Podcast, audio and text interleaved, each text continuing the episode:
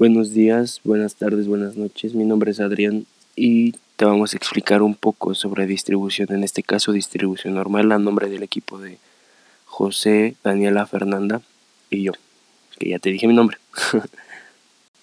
Empecemos explicando que la distribución normal, la que les vamos a explicar, es la distribución de probabilidad más importante en estadística, conocida por la cantidad de fenómenos que explica se le denomina campana de Gauss ya que al representar su función de probabilística, la misma tiene forma de campana.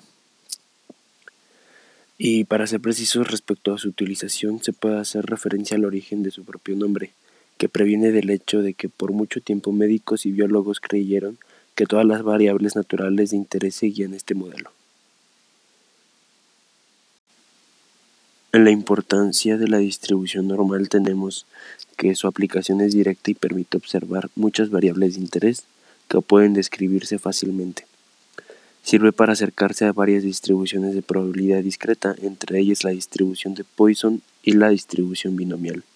Su aplicación es directa y permite observar muchas variables de interés que pueden describirse pues, fácilmente con ese modelo. Sus propiedades han permitido el desarrollo de muchas técnicas de inferencia estadística, proporcionando la base de la estadística inferencial clásica por su relación con el clásico y muy conocido teorema del límite central.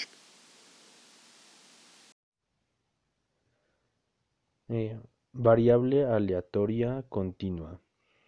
Es aquella que alcanza a adjudicarse un número infinito de valores dentro de determinado rango por ejemplo, el peso de una persona, según la precisión de la báscula, puede ser de 80.5, 80.52, 81.3, etc.